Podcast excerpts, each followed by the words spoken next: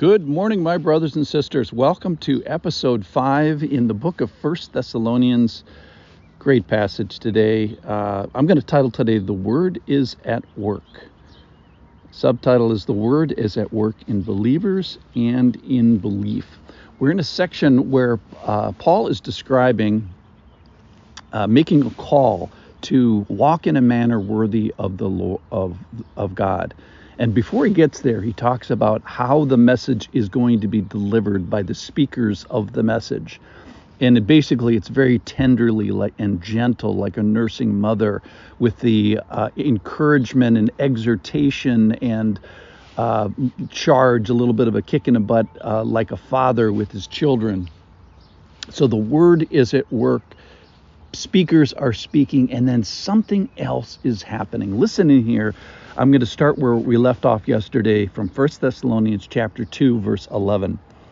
For you know how like a father with his children we exhorted each one of you and encouraged you and charged you to walk in a manner worthy of God, who calls you into his own kingdom and his glory. And we also thank God constantly for this that when you received the word of God, which you heard from us, you accepted it, not as the word of men, but as what it really is the word of God, which is at work in you believers. For you, brothers, became imitators of the churches of God in Christ Jesus that are in Judea. For you suffered the same things from your own countrymen as they did from the Jews, who killed both the Lord Jesus and the prophet, drove us out, and displeased God and opposed all mankind by hindering us from speaking to the Gentiles, that they might be saved, so as always to fill up the measure of their sins. But God's wrath has come upon them at last. So, the title of today, again, is The Word is at Work in Believers. And think of three groups today. That is what what the hearers are doing, what the speakers are doing, and what God is doing kind of beyond behind the spe- behind the scenes.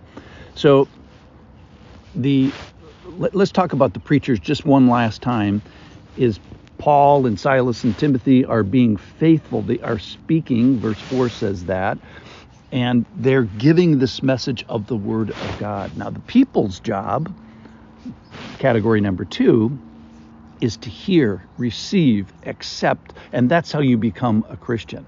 But remember that all, you know, those are kind of like the human two sides of us, the speakers and the hearers. But between those and beyond those and in eternity is this calling by him from verse 12 that he says, walk in a manner worthy of God who calls you into his own kingdom. That's the real miracle here. Uh, that's the, that's the, the, the thousand dollar part of this uh, so he's calling us into his kingdom. He's calling us into his into his glory. And the the message is not one of the works of men or the words of men. The message is one of the calling of God, and then it kind of comes through the words of men. So I, I think this is a great uh, a great picture today of how one becomes a, a Christian. Well, it's hearing first and receiving and accepting and if there's a better description of how to be saved, I'm not sure what it is. It kind of concludes with uh, comparing the Jerusalem church to the Thessalonian church. They're alike in a couple of different ways. They're alike in, in suffering, but they're also alike in this process, this miracle of God that's resulting in salvation. The, the message is being delivered as carefully as possible by these gentle nursing mothers and the charge of, of fathers. And all along, we have God behind the scenes. I, I always go back to this passage in 2 Corinthians chapter 6, verse 2. It's quoting from the Old Testament in Isaiah 49. In a favorable time I have listened to you, and in a day of salvation I have helped you. So God is helping us. So if you are a, a non believer who's listening to this and you feel the prompting of the Spirit, well, no kidding, brother or sister. That's God's business. He is helping you to come to the point of receiving and accepting and being called. So this imitation of the churches in, in Judea, first he's saying you couldn't be more different than them. They're they're 800 miles away by the as the crow flies. New York City all the way to Madison, Wisconsin, different, different religion, different language, a Jewish population, different continent. But how are you the same? Well, two ways. Number one is you get uh, suffering. Welcome to that. Uh, that's not much fun. They killed Jesus, they killed the prophets, they drove out the prophets, they displeased God, they imposed all mankind by hindering the speaking. There's there's the speaking part of it again. But here's the thing that they may be saved. That's what you have in common. You have salvation in common, you have belief in common, and you have this calling of God uh, in common.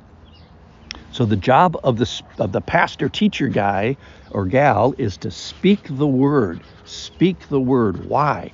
Because God is doing his job, which is calling people into his kingdom, revealing himself with his words, offering this lifeboat of belief. And so here, if this is you today, remember, this is reachable. Deuteronomy chapter 30 talks about this is not too hard. It's not too far off. His word is very near us. It's in our mouth, it's in our heart, so that we can do it. And what work is required? It's like, I, Lord, I want to be in your kingdom. I want to do this. What do I have to do? What work do I have to do? And then he just throws everything down. He says, All you have to do is believe. Believe in the one that's sent by God. So God is at work to help you with how to become a believer. It's described here in such a beautiful way, which is hear the word. That's what you're doing. Receive the word and accept it. So pray with me, all of us.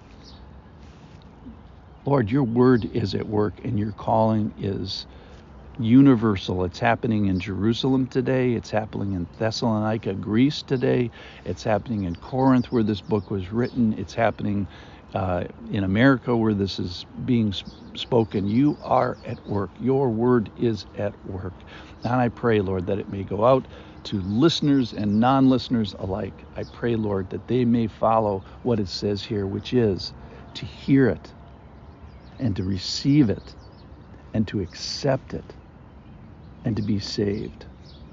If this is a, a listener today, I pray, Lord, that you would help them as you have promised.